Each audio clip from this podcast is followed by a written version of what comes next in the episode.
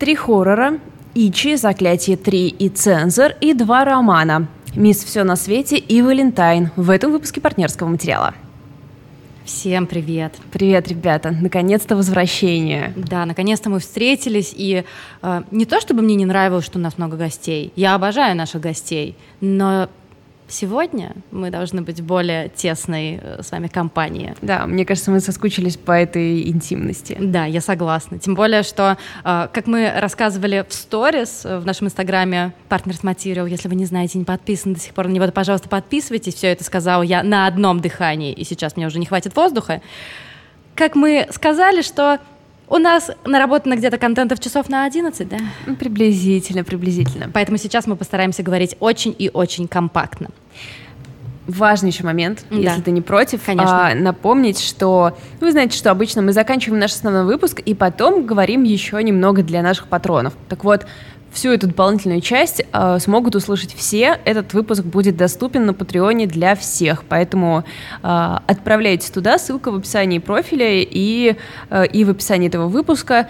И, в общем, слушайте весь огромный-огромный выпуск, принимайте решение, захотите ли вы оставаться в нашей патронской программе. Да, и кроме того, раз уж у нас тут организационные моментики, я решила напомнить о том, что э, если вы нас слушаете, возможно, мы вам нравимся, и если мы вам нравимся, возможно, вам будет ли, не лень зайти на платформу, на которой вы нас слушаете, и поставить нам оценку, и, может быть, написать комментарий. Не было комментариев, знаешь ли, уже месяцок, может быть, даже полтора. Mm. А они ведь подпитывают меня очень сильно. Поэтому, если вдруг у вас будет настроение, то, пожалуйста. Давай, э, я вижу, что ты выбрала три хоррора. Очень интересно, что за жизненный период у тебя вообще происходит. Ну, просто мне не понравилась французская комедия «Жвалы», которая понравилась всем, ну, типа всем. И я очень-очень не люблю быть хейтером. Вот я ненавижу. Я вот лучше найду, хоть зацеплюсь хоть за что-то. Но полюбить французские комедии это просто выше моих сил. Амели, которая даже и не комедия, это вот единственное, на что вообще я способна. Но я немножко буду говорить про это в патроновской части, а тут давай вот перейдем к этим трем хоррорам. Они просто очень разные. Все три э, этих фильма мне понравились, и я хочу как-то вот... Э, компактно попытаться о них порассказывать. Первый — это хоррор, якутский хоррор, который называется «Ичи» режиссера Костаса Марсаана. Э, хорошо в нем много чего. И что мне очень понравилось, то, что он во многом выстроен по правилам коммерческого кино, потому что если э, вы нас слушаете какое-то время, то вы, наверное, слышали, что я периодически говорю, что якутское кино, якутское кино, ну, там, правда, все классно, и не так давно, может быть, там, месяца 4-5 назад вышел фильм «Пугало», который, конечно, не хоррор, но тоже такой вот очень э, яркий продукт вот этого якутского кинематографа. Это все-таки больше про авторскую историю. Ичи, он во многом сделан по правилам коммерческого э, кино и коммерческого хоррора. То есть там, знаешь, там есть несколько понятных тропов. То есть, например, главный герой — это молодая семья, которая возвращается в родной поселок мужа Тим, Тимира для того, чтобы уговорить его родителей, которые живут вместе с таким э, угрюмым младшим братом взрослым, э, продать участок, чтобы помочь Тимиру расправиться с финансовыми долгами, в котором он влез в большом городе. То есть это тоже такой очень понятный троп возвращения вместо твоего детства, который в детстве тебе казалось там все ок, ну или не все ок, и который на его оказывается во взрослом мире оказывается кошмаром. Это тоже понятная история. И ну, понятно, что страшный дом в лесу. Тут э, ну, да. нам все тоже довольно очевидно. Ну и очень не хочется, и я вот, наверное, сейчас сделаю это в последний раз и больше буду себя теперь бить по рукам, говорить о том, что Якутия — это наш штат Мэн. Я уже молчу по поиск, про поиск нашего Twin Peaks, и все, ребят, я опять налагая на себя запрет очередной, я перестану к этому возвращаться, несмотря на то, что меня это очень сильно бесит. Абсолютно самобытный получился хоррор, при том, что противостояние в духе, там, не знаю, отцы против детей, да, суеверие, вера против неверия, они очень понятные для жанра. При этом там есть такого рода рефлексии, которые характерны даже, скорее, знаешь, для фильмов в студии А24, например, разрушение вот этого, вот этой а, антропоцентричной картины мира и главенство природы над человеком и так далее, и так далее. Там есть очень много красивых моментов, когда герои бегают по лесу в ночи, и тут внезапно вырастает там, тут вырастает лес, где, казалось, должна быть опушка. В общем, это очень выглядит эффектно. И фильм Ичи не ставит перед собой целью нас напугать, что тоже характерно для хорроров А24. Давайте мы тут скорее будем рассуждать о том, э, какое место вообще в этой самой природе, в этом самом лесу, в этой самой глуши мы занимаем, и что на самом деле никакие мы не короли мира, и даже не львы короли мира, а может быть какие-то более потусторонние штуки. А страх и вот этот, э, ну вот это какая-то нечисть, да, или что-то такое там есть, это фольклорное да. или это... М- это очень прикольно, то, что как раз э, якутский кинематограф обращается к якутскому фольклору, потому что мне кажется, что мы с тобой уже говорили о том, что и эм, российского фольклора тоже не хватает. Поэтому мы так, ну я, по крайней мере, так тряслась над вьюрками. Mm-hmm. Э, над, Дарьей Бабылевой книжкой. Дарьей Бабылевой, да, над книгой, в которой действие происходит, во-первых, на дачном, э, в дачном поселке таком, на дачном массиве, который уже сам по себе полуфольклорное место, и пугают там героев как раз русские фольклорные персонажи. И это очень-очень круто. Ну, это, мне кажется, да, просто даже свежо. Ну, то есть... Конечно. Хотя вроде как это первоч... ну, первые ну, истории, а все же свежо. Вот. И это такая полуавторская, полукоммерческая история. Очень мне нравится. Но знаешь, какой хоррор ставит себе задачи нас напугать? Я вот так вот такой а, мостик. Так, так, Заклятие три. У меня совершенно, как я уже сказала, три разных хоррора. Первый это вот Россия и Якутия, второе это США. И Тут все нормально, потому что мы понимаем все цели и задачи франшизы «Заклятие». Очень успешной франшизы про э, супругов Уорренов, которые, кстати, жили на самом деле и на самом деле распутывали все эти дела, как вот, э, не знаю, ужасы Митивилли, мы все это знаем, история там про Аннабель. И несмотря на то... Немножечко не понимаю, про что ты говоришь. Ну, в смысле, какие дела они распутывали? Ужасы Митивилли, это же супер знаменитый фильм, и куча фильмов было на основе этого, где там, не знаю, в отца кто-то там вселился, и он зарубил всю свою семью. Уоррены это были ребята, американцы, супружеская пара, которых вызывали как специалистов по паранормальным явлениям, А-а-а. которые приезжали и такие, вот тут демон. А, понятно. Мы знаем, что понятно. с этим делать. Конечно, конечно. Э, вот, например, человек, с которым я смотрела «Заклятие 3», сразу сказал, что, разумеется, демонов не бывает, и Уоррены мошенники. Бог ему судья. Если... Посмотрим, что он заговорит, когда демон явится к нему. Вот именно, вот именно. Потому что, как мы помним, э, в «Заклятие 2», там, где тоже все, все, все сюжеты «Заклятия», первого, второго и третьего, это реальные происходящие события. Понятно, что паранормальную составляющую мы как бы нам сложно трезво оценивать, ну, либо наоборот, слишком легко. Но это ситуации, которые реально происходили с людьми. Кому-то казалось, что кто-то одержим демоном, и как, например, случай в э, «Заклятии 2», где в британскую девочку якобы вселился призрак деда. Мы там вообще-то не знаем, кто двигал стул. Не знаем, и, возможно, это был призрак деда, в которого вселился демон. Это реально похоже на деда. Ну, тебе понравилось?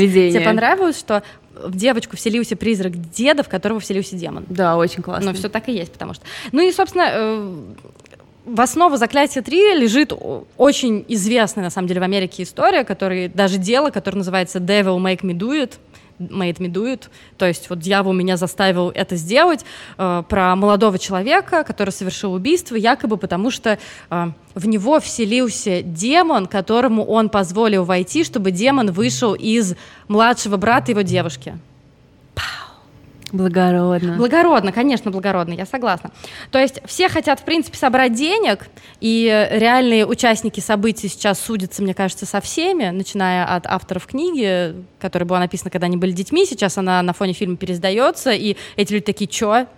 что происходит. Ну и заканчивать тем, что они пытаются судиться с создателями фильма, а с учетом того, что, как я уже сказала, «Заклятие» — одна из самых успешных, в принципе, франшиз, да. Не думаю, что там все будет клево. Если очень коротко про третью часть, э, было, знаешь, много стенаний от фанатов, что без Джеймса Вана, который занимался первыми двумя частями, все будет не так классно. Но, кстати, Майкл Чавес, как мне кажется, во многом нашел даже более изящные визуальные решения. Вот это однозначно совершенно. Там есть сцена, где вот эта сцена убийства, где этот парень под э, блонди это убийство совершает под песню «Call Me», она выглядит просто круто. И решение сделать это все в собачьем питомнике, в собачьем приюте, я уж не знаю, как там было на самом деле, это тоже выглядит просто классно. Да, возможно, сюжетное какое-то разрешение элегантным назвать сложно, но именно визуальная составляющая мне там очень понравилась. Это было сделано неплохо. И третий хоррор, абсолютно не похожий на предыдущие два, мы переносимся в Британию 80-х. Фильм тоже производства Англии. Это фильм Прана Бейли Бонд Цензор.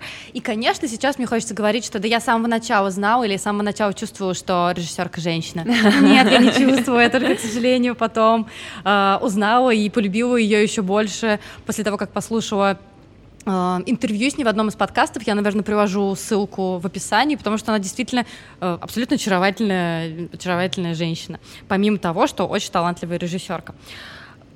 Цензор, ты знаешь, он такой мучительно красивый, он очень болезненный и действительно необычный хоррор, говорю как человек, который смотрит до хера хорроров, просто очень много.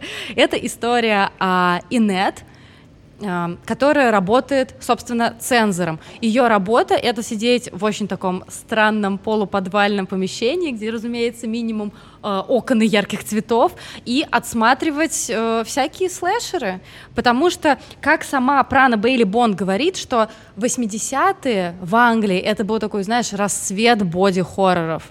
И как раз в задачу Инет входит в том числе э, отсматривать э, эти хорроры и, например, говорить, «Э, мы вырежем момент с вываливающимися кишками. Или вот, например, отрезанная голова убрать, но вырезанный глаз можно. И Инет, она такая очень чопорная, она очень, ну, она молодая девушка, э, закрытая на все просто, на все пуговицы, и, как ты понимаешь, костюмы ее это просто отвал всего. Класс. Это такие широкие брюки с высокой талией, Вау. очень закрытые рубашки с таким сейчас модненьким воротом. И актриса, которая играет Ниф Алгар, помимо того, что играет она просто классно, у нее абсолютно завораживающая внешность. То есть э, я уже, мне кажется, миллион раз говорила про вот этот мой фетиш на чуть опущенные внешние уголки глаз, и да, у Ниф Алгар такое есть, и поэтому э, Нравится она мне еще в сто раз больше. И ты знаешь, что круто? То, что Бейли Бонд удалось создать именно персонажа, запоминающегося, потому что обычно, ну и, может быть, это проблема жанра в том числе, хотя цензор, он прикидывается только чисто хоррором, на самом деле это все внежанровая история, ей удалось создать именно запоминающегося персонажа за счет костюмов, за счет ее какой-то вот этой очень сдержанности, знаешь, вот такие вот сжатые губы до какой-то уже болезненного состояния. У Инет есть своя личная история. Ее личная история заключается в том, что там что-то 10-12 лет назад э, в лесу она потеряла свою младшую сестру. И поэтому, возможно, она так во многом зациклена на работе. Она к работе относится очень серьезно. И каждый раз расстраивается, когда э, в прессе появляются сообщения о том, что вот появился очередной маньяк, какой-то убийца, который, я не знаю, там э, снял кожу со своих родственников, точно так же, как вот в этом фильме, куда смотрят цензоры. И она каждый раз, да блин, ну я стараюсь. Она очень серьезно относится к, своей, к своей работе. А, у нее очень сложные отношения с родителями, она так еле-еле им отвечает на звонки, и поэтому, когда они встречаются, и родители говорят, что ну все, давай ее объявим уже умершей, потому что все это время она была пропавшей без вести. На Инта производит огромное впечатление. И собственно, сюжет выстраивается вокруг вот этого события, и что она отсматривает очередной фильм, и ей кажется, что актриса одного из этого фильма — это повзрослевшая ее сестра. Ну, надо ли говорить, что на этой почве у нее едет крышак? Ну да. Концовка очень круто сделана. Опять же, просто там не хочу спойлерить, но там такое очень простое решение, типа 25-й кадр, в какой ситуации добавили, и это выглядит действительно пугающе, и ты удивляешься и радуешься тому, насколько это простое решение, но насколько это эффектно выглядит. И, конечно, Бейли Бонд с огромной любовью отнеслась к эпохе, то есть там нету такого, что там, не знаю, звучат какие-то, я не знаю, Лондон Коллинг, да. да, вот это все, нет, такого нет. Но всякие маленькие детали, типа, не знаю, запыленного факса, опять же, каких-то э, предметов интерьера, предметов одежды. А, она сама говорит, что, конечно, она перечитала тонну информации, она пообщалась с огромным количеством людей, которые э, работали цензорами в ту эпоху, когда создавала в целом и сценарий со своим э, со сценаристом, ну, ну да, да, со окей. своим соавтором. А, и прочитала огромное количество статей, сидела в библиотеках и так далее, и так далее, делала все то, что должен делать ну, хороший автор фильма. Мне очень понравилось, что фильм компактный, вся эта история довольно компактная. Он идет меньше полутора часов, типа час двадцать восемь, ну то есть в современной ритме жизни час 28 — это подарок судьбы. И эта история, там много недосказанности, но хорошей недосказанности. Ну, то есть я с самого начала думала, ну, вот, вот сейчас нам вот про это расскажут, и окажется, что это вот так, вот и вот так, вот это будет не классно, и я скажу, блин, зачем? А в итоге нам сказали, что да нет, да мы вообще как бы вот так по касательной чуточку пройдем и дальше эту тему развивать не будем. И это действительно здорово. Из всех этих трех хорроров, наверное, больше всего мне понравился «Цензор». Но он просто ближе к тому, что я люблю, и мне нравится вся эта эстетика 80-х, и эстетика 80-х Англии отдельно, как бы ну, я не знаю, какая-нибудь 1984, да, значит, Вендета, вот это какая-то полуантиутопическая история, и когда ты смотришь цензор, тебе тоже может показаться, что это не те 80-е, ага. что это они какие-то, да. ну, не, даже не антиутопичные в каком-то вот другом немножко мире. Но все три хоррора я, наверное, смело порекомендую. То есть и Ичи — это такое, скорее, авторское якутское кино, которое действительно страшное, оно очень вязкое. Если вам нравятся такие вязкие хорроры, в которые вы погружаетесь, да даже не обязательно хорроры, вязкие, рефлексирующие фильмы с природностью, э, с фольклористикой, Ичи тогда однозначно. «Заклятие 3», если вы просто любите хороший коммерческий, крепкий коммерческий Уф. хоррор, да, такой, э, именно вот американского производства, то он вас не подведет. Ну и «Цензор», ну если вы такой человек с выдумкой. Не такая, ну вот как я, не такая, как все, да, сижу, такая фильма А24, британские хорроры. Нет, на самом деле цензор просто э, классно сделанное кино. И особенно, если вы, кстати, любите боди-хорроры, и вот все эти слэшеры, всю эту историю, интересно на это посмотреть. Мне, кстати, кажется, очень интересная тема, и я думаю, что она, наверное, в ближайшее время появится в культуре, ведь сейчас тоже есть такие люди, например, в Фейсбуке, да, есть отдел людей, которые смотрят ужаснейшие картинки, и должны там решить, отвечают ли они правилам сообщества. И, такое, и они смотрят абсолютно ужасные вещи. Слушай, было много раз истории про то, что у них было посттравматическое да, расстройство да. и так далее, и так далее. Интересно, что этого пока нет в культуре. Мне кажется, что это, во-первых, появится, во-вторых, мне кажется, что скоро сетки просто нейроны натренируют. И... Ну, возможно, надо успеть снять классный хоррор до того, как это уйдет в прошлое. Да, и на самом деле цензор же еще интересен тем, что у нас сейчас кого что обвиняют в основном? Видеоигры. Ну да, кстати. Наиграются свои видеоигры. Ну Хотя да, на да. самом деле нету никаких, никакой доказательной базы, никаких научных исследований, которые доказывали бы, что действительно игры как-то влияют э, э, на человека. Кроме тех, что доказывают обратное, что да. они успокаивают. Да, да, да. То есть, знаешь, все эти истории, которые я люблю в духе, вот я помню, эти Джорнали недавно читала, у чувака было биполярное расстройство, он все время думал про суицид, совершал несколько попыток, и потом такой, сейчас я, короче, пройду Skyrim целиком, и потом выпилюсь что в итоге у него все классно, он нашел дело, которое ему нравится, у него там, не знаю, семья, то все, ну что еще принято считать? Э, нормой. Нормой, да. И он говорит, что Skyrim во многом его спас. И он всем говорит, что если вы думаете о том, что у вас есть какие-то суицидальные мысли, найдите игру, которую вы любите, и пройдите ее. Так что э, есть только очень большое количество криков о том, что ай-яй-яй, тут все стреляют в играх, это порождает насилие. Но по сути, ну, я думаю, мы с Это тобой, разрядка, да, да мне кажется. Очевидный. Наши слушатели ну, да, вряд ли да, думают, наши слушатели все понимают. Что тут такое может... в основной части я буду рассказывать про два романа издательства «Инспирия», которые они нам прислали для библиотеки, и я тут же умыкнула их себе. А, первый — это «Валентайн» Элизабет Уэтмор. Вы, если за нами следите, то знаете, что я ее уже давненько прочитала, но я решила все равно ее а, принести в подкаст, потому Мы давно что... не виделись. Да, и потому что я хочу, чтобы здесь были книги, которые я полюбила, чтобы какая-то летопись все-таки сохранялась. И «Валентайн» — это замечательный роман. Я, во-первых, это дебют. Э, Элизабет Уэтмор дебютировала с этой книгой. Это крошечная по размеру история, но очень богатая на сюжетные линии.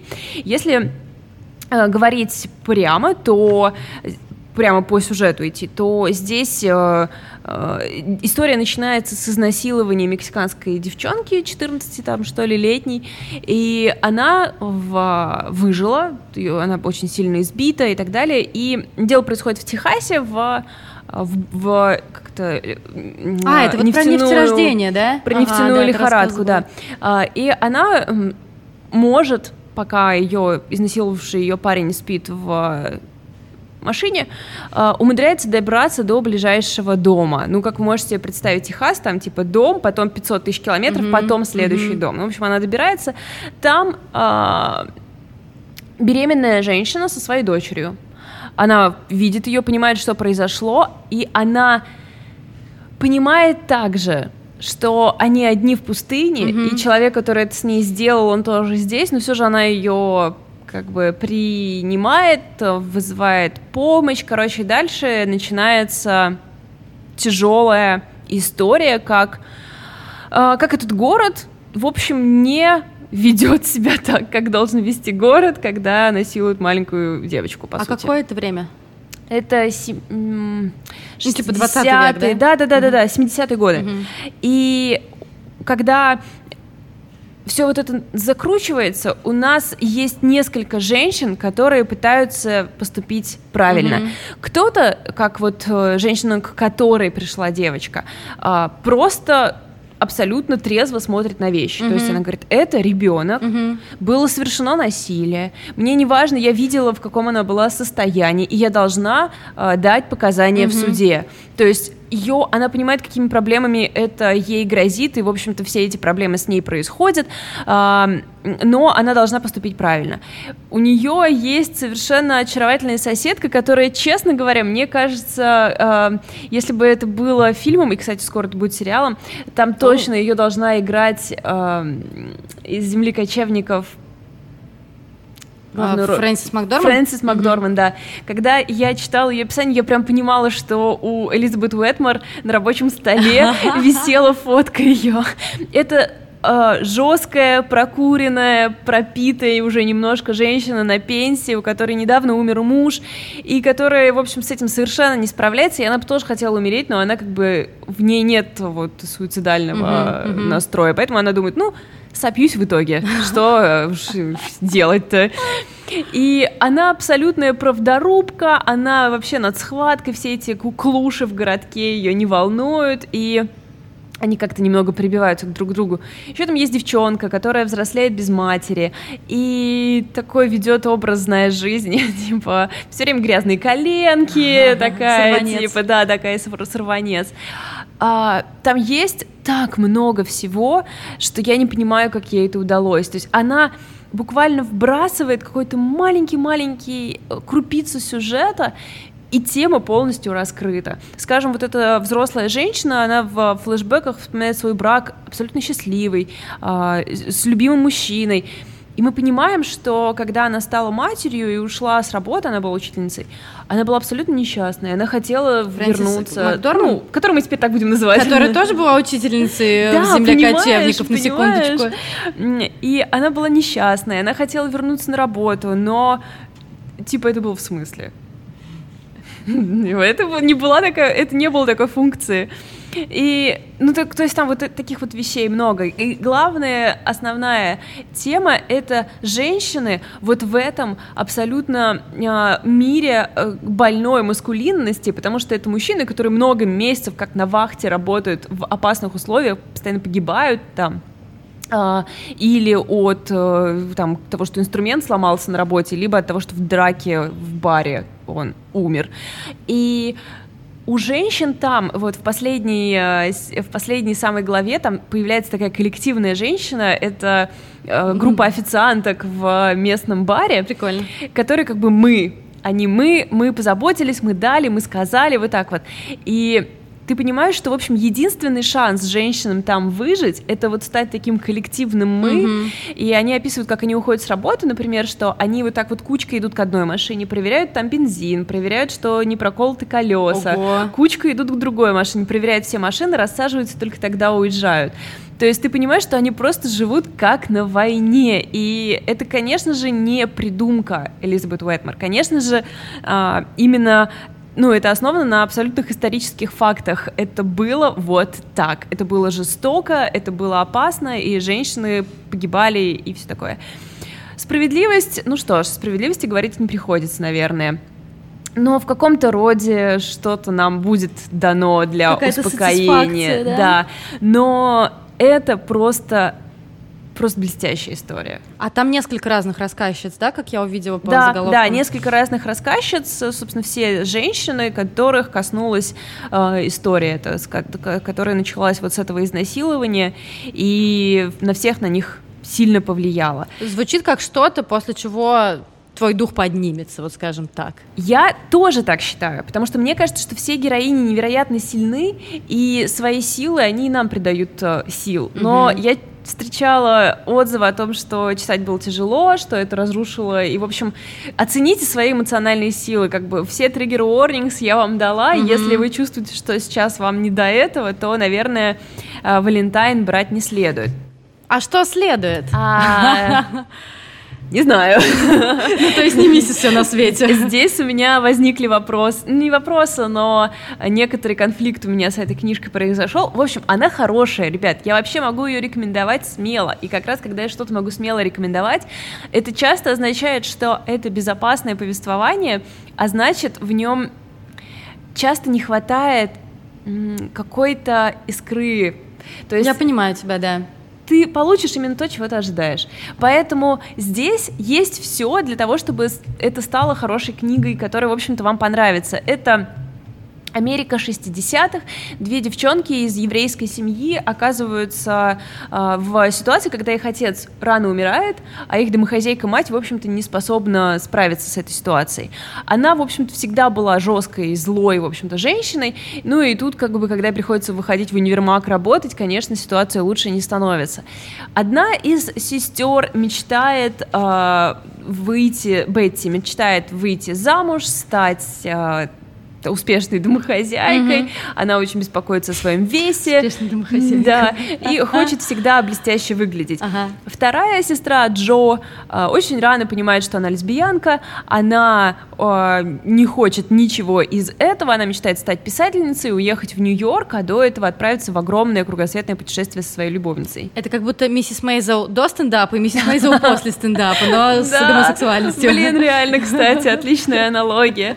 А, ко всему этому во время их взросления нам примешивается вот эта вот Америка 60-х. И ну, это немного дешев, дешевый такой э, вариант, потому что ну, то есть мы идем просто по всем самым-самым очевидным э, поинтам. Mm-hmm. Э, Значит, э, в какой-то момент мы снимаем юбку и распускаем начес, мы курим травку, и теперь мы ходим в джинсах клеш. А, здесь у нас играет вот эта музыка, и теперь мы едем на неназванный фестиваль, где слушаем Какой Джимми Хендрикса. Да, да, да, вот все в таком духе. То есть, как бы немножечко простовато, но если позволишь, это то, что часто тебе хочется получить. Да, я только хотела сказать, что мы часто с тобой говорим о, о, о ситуации, когда ты прочитал какую-то глубокую, важную, хорошую, но очень тяжелую книгу. Вот, например, вы послушали Валю, и прочитали Мадлен Тьен. Не говори, что у нас ничего нет. Тебе как это перебивать? Как тебе жить потом? Судя по тому, что ты рассказываешь, вместе все на свете, это то, что нужно, чтобы потом как-то восстановиться. Да, да, да. Я поэтому и говорю, что я могу ее, да, смело рекомендовать, но также тем, кто прошарен и кто вот, ну, э, хочет каких-то глубоких mm-hmm. вещей, это, наверное, не тот вариант. Хотя я здесь должна сказать, что все-таки несколько очень неожиданных не очень неожиданных, но довольно неожиданных поворотов э, Дженнифер Вайнер делает. Она судьбы сестер немножко встряхивает, и я как бы так, мое уважение. А, но еще одна важная тема в этой книге, помимо вот там взросления, какой-то сепарации от матери, да, поиск своего пути, э, это э, борьба с патриархатом и об, обретение самостоятельности. И для э, девчонок, которые как бы уже патриархат победили и живут как будто бы его нет, здесь некоторые вещи покажутся, ну, знаете, что вот она встает на табуретку и такая вдруг открывает глаза и такая, Девочки, а вы знали, что вы можете пойти заниматься любым делом, а не обязательно оставаться дома? И такая, ну, типа, да, поумерь свой энтузиазм. То есть, конечно, вот эти некоторые прогоны, они очень базовые, но, но с другой стороны, Да. Кому-то это нужно. Да, то есть и это такой лайт uh, уровень, ну, либо типа вам хочется напомнить себе об этом, либо вам хочется увидеть, как uh, женщины освобождаются там от каких-то брачных уз и так далее, и так далее. Здесь это сделано хорошо в этом смысле. Ну, то есть просто, но хорошо. Mm-hmm несколько поколений, мы видим девочек, как, когда они маленькие уже, когда они уже старушки, и вся их большая семья, а, то есть вся жизнь, да? вся Ой, жизнь, да, такое. да, да, да, и их дочери с разными судьбами, дети дочерей, и вот, вот это вот все, оно добавляет, конечно, книге определенного шарма. Ну и что меня повеселило, это просто тот факт, что похоже, и это постоянно встречается в книжках про Америку, ты постоянно можешь разбогатеть. Просто чуть что, ты, блин, случайно стал богат. Буквально вот, не знаю, хороший джем сварил, хабах, у тебя огромная корпорация. Все рестораны страны хотят только твой джем. Сразу вспомнила этот фильм, где э, Дженнифер Лоуренс придумала швабру. Да, реально, господи, мне так, мне так бесит существование этого фильма. Когда мы с тобой придумаем швабру, Валь?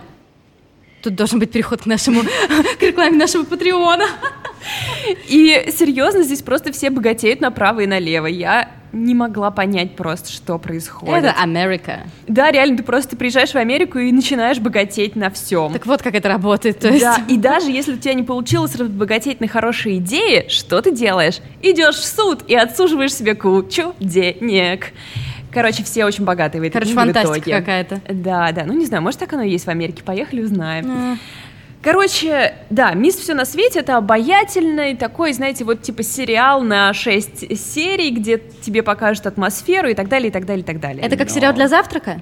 Да, пожалуй, mm-hmm, это как сериал mm-hmm, для завтрака. Mm-hmm. Но я получила удовольствие от этой книги. А, те же триггер warnings э, должны здесь, может быть, и прозвучать, но и Короче, все равно, не знаю, может, я уже слишком толстокожая. А, большой драмы из этого не вышло. В общем, на случай, если вам нужна именно такая книга, это она. Спасибо, что вы были с нами, что вы нас послушали или посмотрели, если вы смотрите видеоверсию на YouTube. А если вы нас слушаете и не знаете, что есть видеоверсия на YouTube, она есть. А, мы продолжим через несколько минут а, в нашей дополнительной части для наших патронов.